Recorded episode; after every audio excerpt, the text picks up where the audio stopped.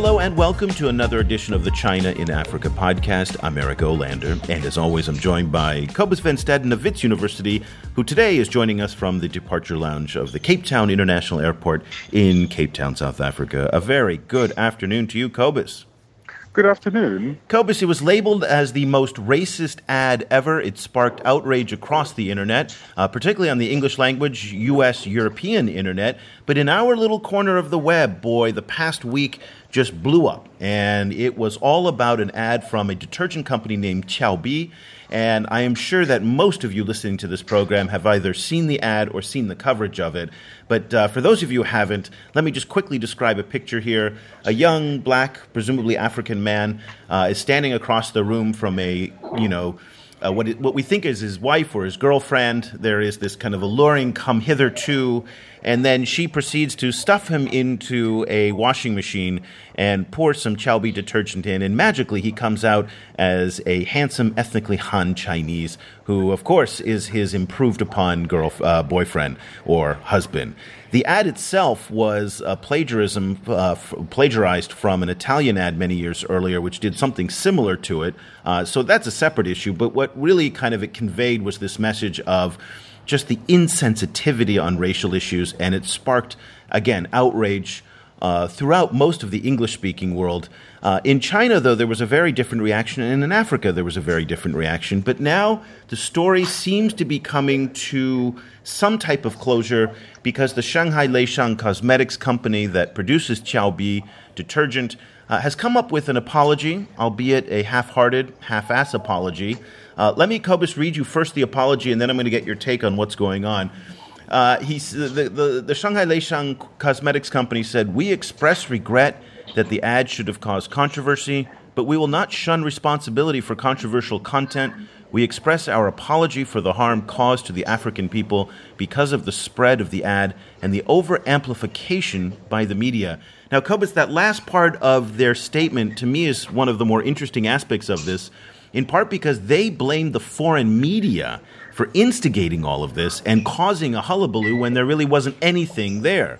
So I'd like to get your take on this as we kind of come to the end of this saga of this particular ad.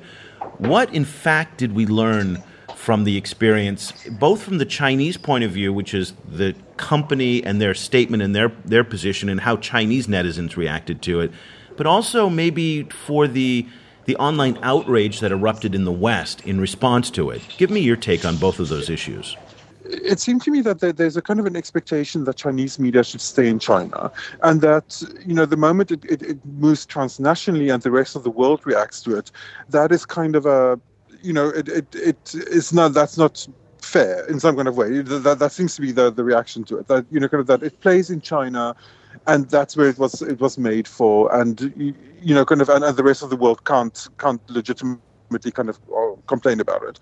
Um, and it seems to, you know, kind of to to play into a kind of a China is different than anywhere else. The same rules don't apply kind of way of thinking.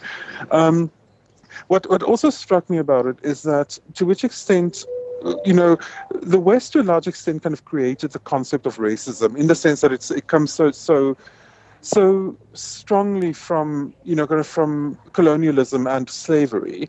Um, and so we you know kind of it, what what struck me is that in this case again the west became a very big player in a in a conversation that essentially ha- should have happened between Africa and China.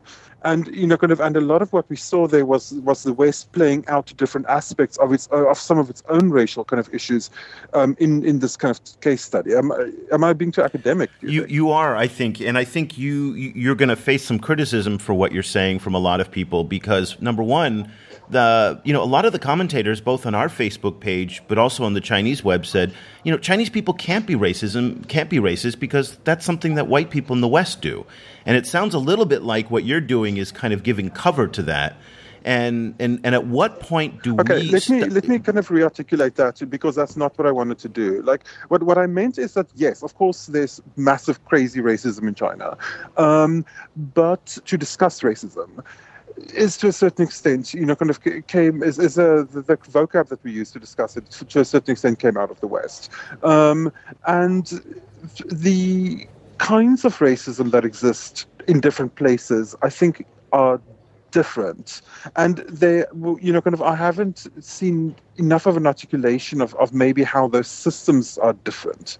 Um, i'm not articulating this super clearly but you know kind of whether this is was a very convenient uh, controversy for Western people to to to participate in. But here's the problem, though, because you know you and academics like Roberto Castillo, who is the great uh, China Africa scholar out of, of Hong Kong who does a lot of amazing work in southern China. Nicole Bana, who is the blogger for Black Lives in China, who we're going to speak with very shortly as well.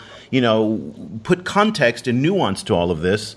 And, and a lot of the criticism that comes to you and me and it comes to them is that we are somehow kind of excusing, empowering, contextualizing, justifying what is really just blatant, pure unadulterated, transparent racism. I mean, this was, you know, whether you whether the language comes from the West or whether it's from colonialism, that, who cares? This was just awful, awful stereotyping that was demeaning and dehumanizing. Yeah, no, I completely agree. I mean, you know, kind of that, that it's, a, it's an awful piece of work, um, and it needs to be condemned you know, and, and to a certain extent, I think that that seems that is very clear to me, and, and uh, you know, there's no way of not condemning it. It's you know, kind of it's it's horrible racist trash, you yeah. know. Um, but you know, but but but then once once you have condemned it, you know, and, and please count me as condemning it. Um, then you can also then from there on the site, you know, kind of and seeing like where, like which, what role the debate plays for which players in, you know, in the debate. And what struck me was that you know, kind of like perfectly this kind of of emergence of this kind of horrible racism should ideally have, have sparked off a, a, conversation between Africa and China. You know, um, you know, and and it didn't. It, it essentially struck off a, a, a, conversation in the West with itself. Sure, but in defense, uh, the West yeah, but yeah, I guess you know, but black people aren't uniquely in Africa, and I think that this issue no, was really about more about black people than necessarily Africans in one sense.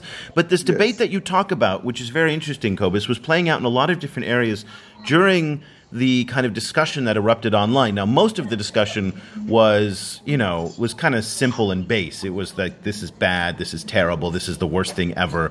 And, and, people really kind of were commenting on this without any context of China. But two people in particular, I think, gave the most insightful analysis on this. One, again, is Roberto Castillo. And he wrote a post on his blog, AfricansInChina.net, on why the racist Chinese ad may not be as racist as you think.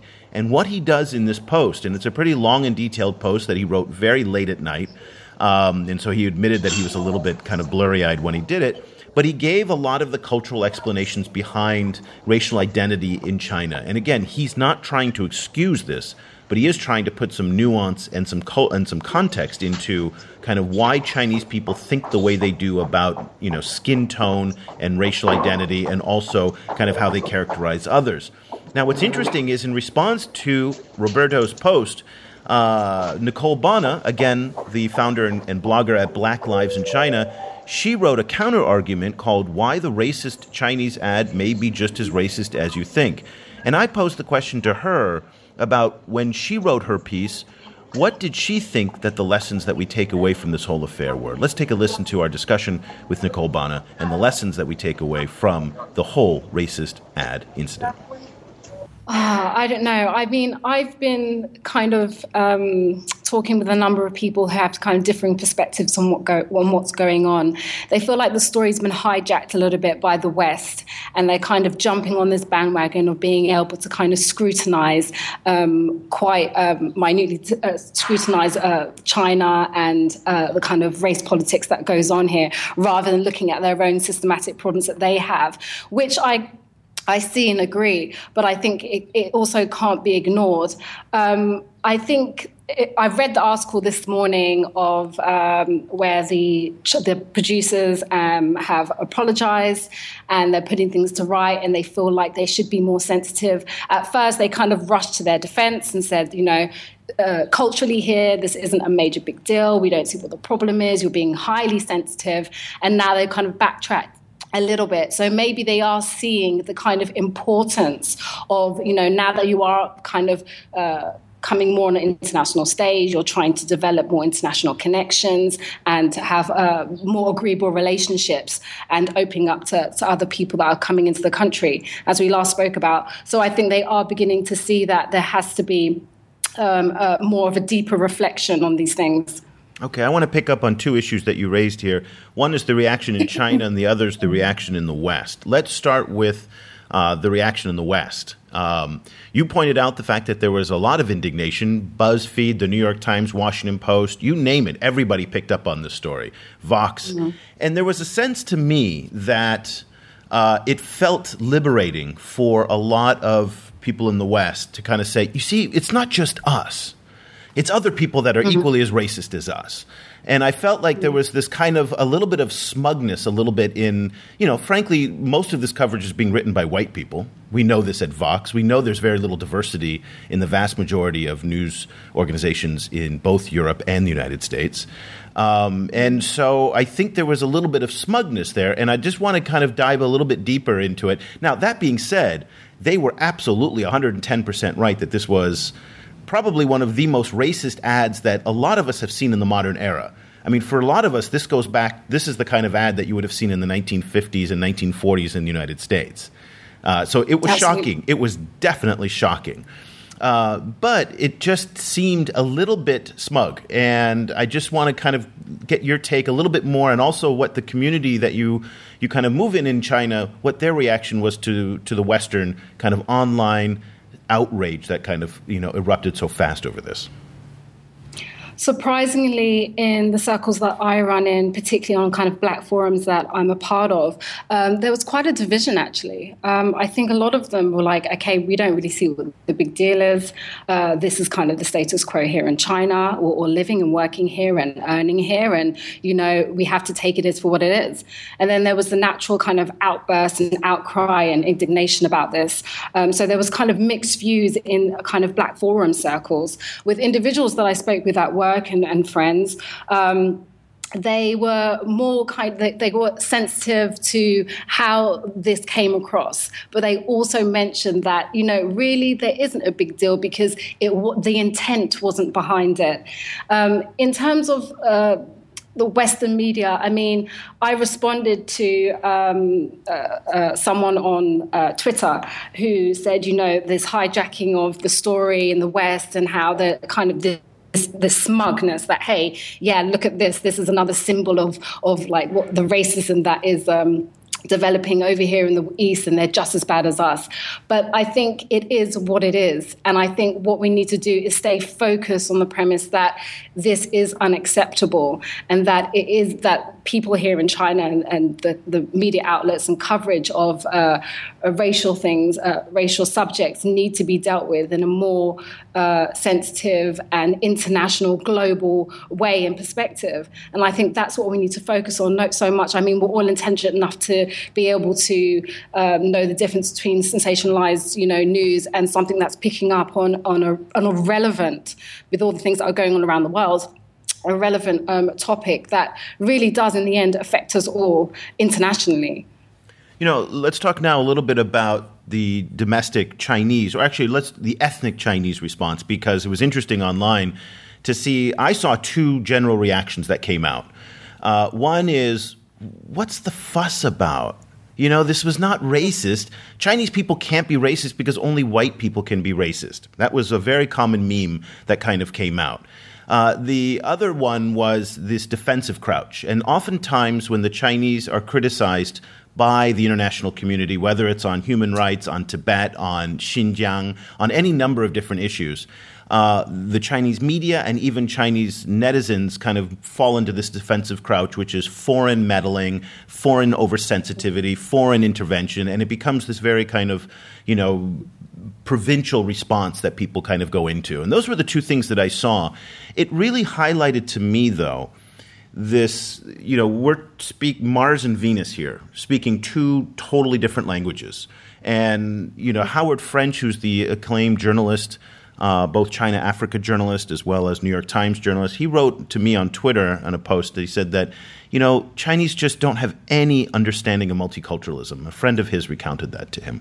And so I'd like you to kind of talk about the Chinese response that you saw and, and what it was and, and, and, you know, just to kind of wrap that up because it was of a totally different character and nature than what the rest of the world was talking about. I mean, to be honest, in my circles, it's just not being spoken about. It's just not being talked about. Um, even in the workplace, um, you know, with me working for one of the major media outlets here, you know, I would thought it would be um, a topic of discussion um, professionally and kind of socially as well, but it's just not being touched on. Um, I don't know whether, um, in my experience, it's out of embarrassment or not, not not knowing what to say, or like you mentioned, just not seeing the big deal, just not seeing why it's newsworthy, why it's out there. Um, you know, multiculturalism. Yeah, I would have to agree you know, in most circles here, in most societies in China, they're just not used to multiculturalism, and it is a new concept and a new ideal. Um, but in some respects, in the article that I just I just posted, um, that isn't just that's just not enough. That is not a, a, good rationale. It's not an excuse for the kind of things that people of color, uh, African community uh, in China go through and are victims of. Um, and you know, at some point we have to say, okay, when is when can we hold them accountable? When can media outlets here, Chinese media outlets, be held accountable? When the producers of such things as this recent advert be held accountable? When can we start saying, actually, you should know better? and actually this is racism, this is what it looks like, and how can we now open up a dialogue and think about how we can approach things differently? Okay, let's talk about your article. It's uh, why the why the Chinese ad, the racist Chinese ad, may be just as racist as you think. It's published on, of course, uh, blacklivesinchina.wordpress.com, blackliveinchina.wordpress.com. So I came under a little bit of criticism this past week uh, in in the type of language that I was putting out onto Twitter, which was this word of context. And I think you, me, and Roberto Castillo, and for those of you who don't follow Roberto Castillo, he is probably one of the, if not the leading scholars on Africans in China, particularly in southern China. And he, like you, penned very, very long articles to try and contextualize uh, where this was coming from, not to excuse, not to rationalize or justify, but to contextualize. And I think that's in part because those of us who are involved in China and, and spend our lives kind of thinking about China, we were looking at the kind of very simple binary racial reaction coming out of the West, where I think so many people were placing this in a US or European filter and interpreting it that way because that's the only way they know how. And yet in China, there is a different set of context. However, several people on Twitter kind of you know, said enough. Context doesn't mm. explain this. And you in your post kind of say, at some point we have to draw the line. You know, mm. this is tough yes. because uh, most Chinese people, like the vast majority of white people in the United States, simply do not have the software to be able to talk about these things because they just don't have the life experience to be able to understand the sensitivities that are required. I'm not saying that as a reason or a rationalization to make it okay, but it is just the fact and the reality. So if we don't provide the context behind where it came from, and we say, as you point out in your blog, enough, well, what are people supposed to do if they have no clue on how to talk about race?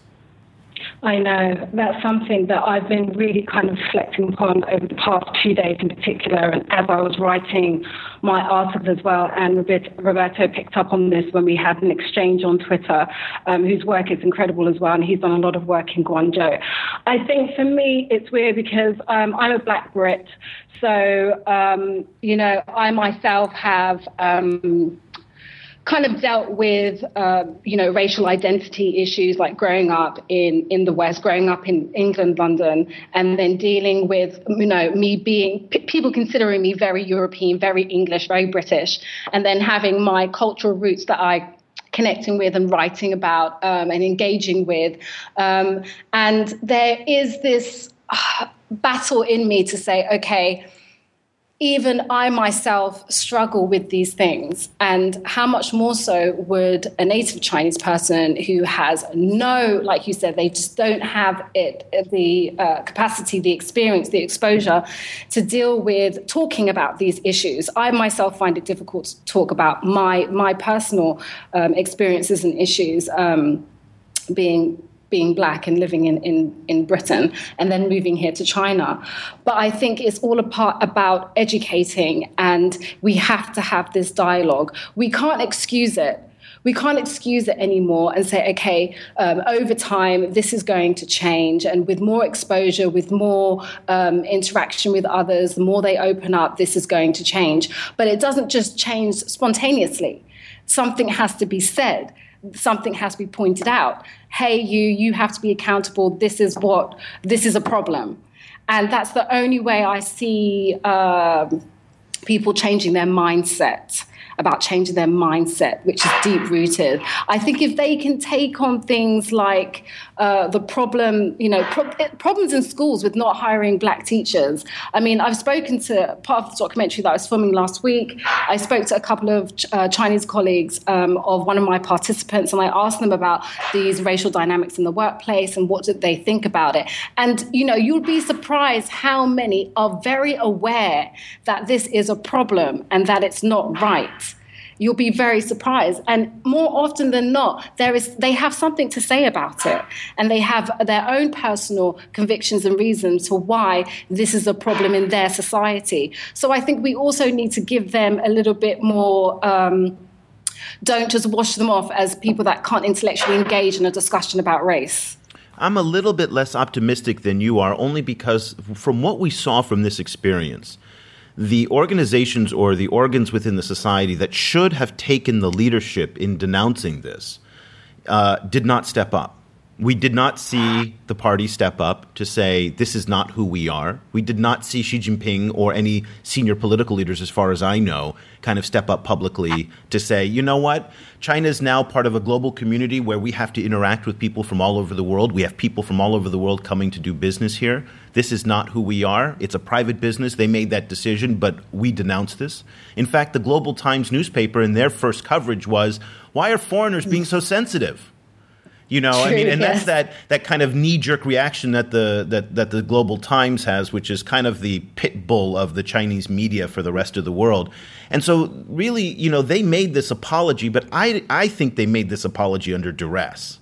I think that yeah. people came to them and said, "You got to do something because this is now really bothering us." And they kind of said, oh, okay, you know, sure, we'll do it. And of course, the Chinese do everything in the back channels, nothing's kind of done publicly. And so I was disappointed a little bit that we did not see, you know, Chinese ambassadors in Africa kind of say, you know what, this doesn't represent who we are. But of course, they didn't. So I'm not so sure yeah. where the consequences of their actions will come from because no one who has any leverage in Chinese society stood up and said anything. The only people that said things for the most part were foreigners. And what we know about the Chinese is that they don't react well to foreign pressure. They don't react well to criticizing them about the Dalai Lama, about Falun Gong, about Tibet, about, you know, the list goes on and on and on. So if this is foreigners trying to force change in China, I don't think that'll work. No, force changing doesn't um, cooperate. I know it sounds very utopian, but uh, the meeting of minds, cooperation, and kind of uh, just like I said before, opening up a dialogue. Yes, um, it's very difficult when I talk to my Chinese friends. Um, they don't like to be pressured. They're very, very um, indignant when it comes to criticizing their culture or their practices or the way they do things, the way their government does things or chooses to do things, how they choose to react to things. And I think that goes without saying. And I, I actually wasn't surprised that we didn't get that initial like state leaders or ambassadors standing up and, and talking about this openly.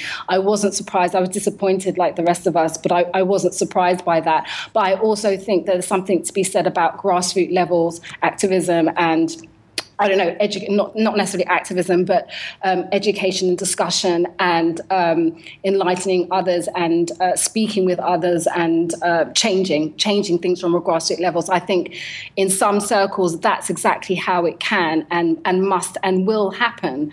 Um, I don't necessarily think we need to be um, led into this uh, you know, international, you know, recognition of multiculturalism and the importance of it and the merits of it. I think the people themselves, us, and our communication, our engagement with others here, that alone is where we can start and have to start. And to be fair, uh, the response in China and on Chinese social media was not entirely negative. There was a lot of people who came out and said, this is racist, this is bad, this is not who we want to be. And that is uh, from that grassroots social media level that you're talking about. So, in that sense, I think once again, the youth. Uh, do present some room for optimism. This is the same optimism that we have on the ivory issue, where there's cultural changes. Uh, the young people today uh, are, you know, young people for the most part are far more cosmopolitan than their parents are. And so we did see some of that come out on social media. So I just want to acknowledge that. Last question for you. Um, did this change your kind of feelings for China or how you, you see you as a black woman living in China? Did it have any effect on you and your relationship with China? I think I've I've had kind of different emotions over the past two days to it. Uh, when I first saw it, I was um, not surprised, but even though I wasn't surprised, I was still angered by it. Um, and then I was just disappointed, and then I felt like other people, what am I doing here? And you know, are things ever going to change?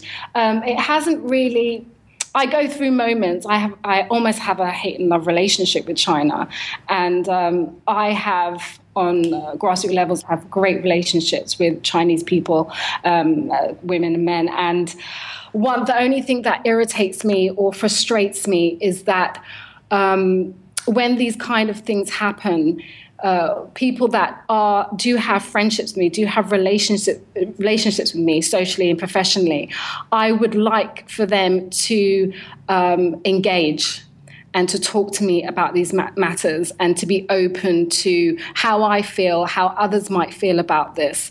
Um, the lack of that is is what's um, is what's hurting me the most, is what's frustrating me the most. I think these things uh, will happen here.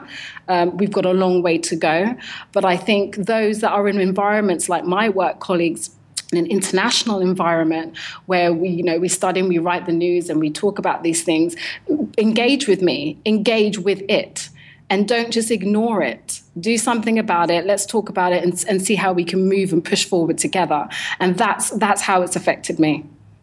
I could really hear the kind of stress this caused for her, you know, kind of like in, in, in the discussion with her. And it, it, it sounds like it was a rough week um, to have dealt with this and then to also have like to, to have to articulate all of these all of these you know these, these kind of hurt, hurt feelings and kind of conflicted emotions and to also to have to balance the the kind of day-to-day interaction with people you know um, who are part of this culture, and then the culture comes back at you with this other kind of really hurtful depiction of you. Um, and it's you know kind of it's it's it's something that I think that that lots of minorities deal with, but it's also it kind of gets muted sometimes, and then other times it comes back at you. Um, you know, as, as a gay man, I know that myself. You know, kind of like like some days it's fine, and then other days you hear something horrible. Um, and so it's um, you, know, kind of yeah. I, I, was very struck by that, and, and and kind of saddened by the entire situation. Yeah, I mean, it was it's very personal for a lot of people, and I think for people on the internet, the outrage is easy and it's and it's free and it's cheap, and there's you know, it's you just go on and kind of spew on Twitter and Facebook and you know and kind of express that this is the worst thing in the world. But obviously, for for Africans and for Black people living in China who have to confront with this and deal with this, it's difficult. But let's kind of be let's put some perspective on this as well. And it's interesting that I got some some very good perspective from all places. Ad Age, no Adweek. I'm sorry, Adweek uh, magazine, which is a journal that I follow professionally quite a bit and they put a reminder up there that said they, they put in, in, in this article that that I published on our Facebook page that one the use of kind of horrific racial imagery in soap advertising is something that dates back over 100 years in the United States and in Europe. So there, the Qiaobi is certainly not the first and will not be the last to kind of do this type of advertising, and it has a long precedent. And it, as you pointed out earlier, it is not the worst. Um, the other kind of point that was brought up in the Adweek article was some tweets from different people who, who kind of remarked that Americans were very quick to jump on the racial outrage in China, which, again, absolutely justified in doing so, but have not expressed any near the hostility towards Donald Trump and his racial stereotyping. And I think people were kind of making that contrast because there's a lot of demagoguery that's going on in the United States right now towards immigrants, towards minorities, towards even towards black people. And that level of intensity was not is not on evidence in, in many cases. It certainly is on the streets and in lots of different areas. But a lot of out, uh, on the online outrage, it wasn't there. And that's something that the Adweek article also pointed out as well. So I'm not necessarily saying that myself. I'm saying go search on Adweek to kind of find that perspective. So there is some interesting kind of takes on this, both from the internet outrage and the actual ad itself. Cobus, let's wrap this up now and kind of look back again on the whole affair. And what is the one thing that kind of stands out for you on, on this whole this whole episode? For me, what stands out the most is the need to have wider, broader, deeper conversations about race and to try and, and find ways to talk about race in and, and racism in Western contexts. Um, you know, kind of the to, to kind of widen it from from white versus other race kind of discussions and to kind of to, to talk to talk about it in, in lots of different ways, lots of different contexts. Um, I'm, I'm just back from a conference where you know kind of which is was preparation for a book where, where we're actually talking a lot about um, about Afro-Asian encounters and how all the different complicated and unhappy ways that, lots of people like people from from Asia and Africa have encountered themselves each, each other I mean um, and these include you know kind of papers on racism against Africans in India for example you know kind of all of these all of these different in, kind of moments where people people from different backgrounds are horrible to each other, you know. Um, and it's I think it's really important to, for us to find a way to to talk about it and to talk about it in a space that doesn't necessarily always have to request Caesar, but to find some kind of other way to complicate that that conversation. Yeah, I'll, I'll, my takeaway from it all is that I felt like the conversation that was going on among Chinese, both on our platforms, but also on Chinese social media and the Chinese web was entirely different than what was going on in the West. And, and the two were talking past each other. And I think that one of the things I would like to do personally is to do more to engage uh, China and the Chinese internet on these racial issues because I think that this isn't the last time that's going to happen. As you pointed out, the Chinese oftentimes get very indignant when their media kind of jumps the wire and goes global, and people don't always understand what's going on. And so the Chinese have a tendency to kind of turn into this defensive crouch of nationalism and kind of get away.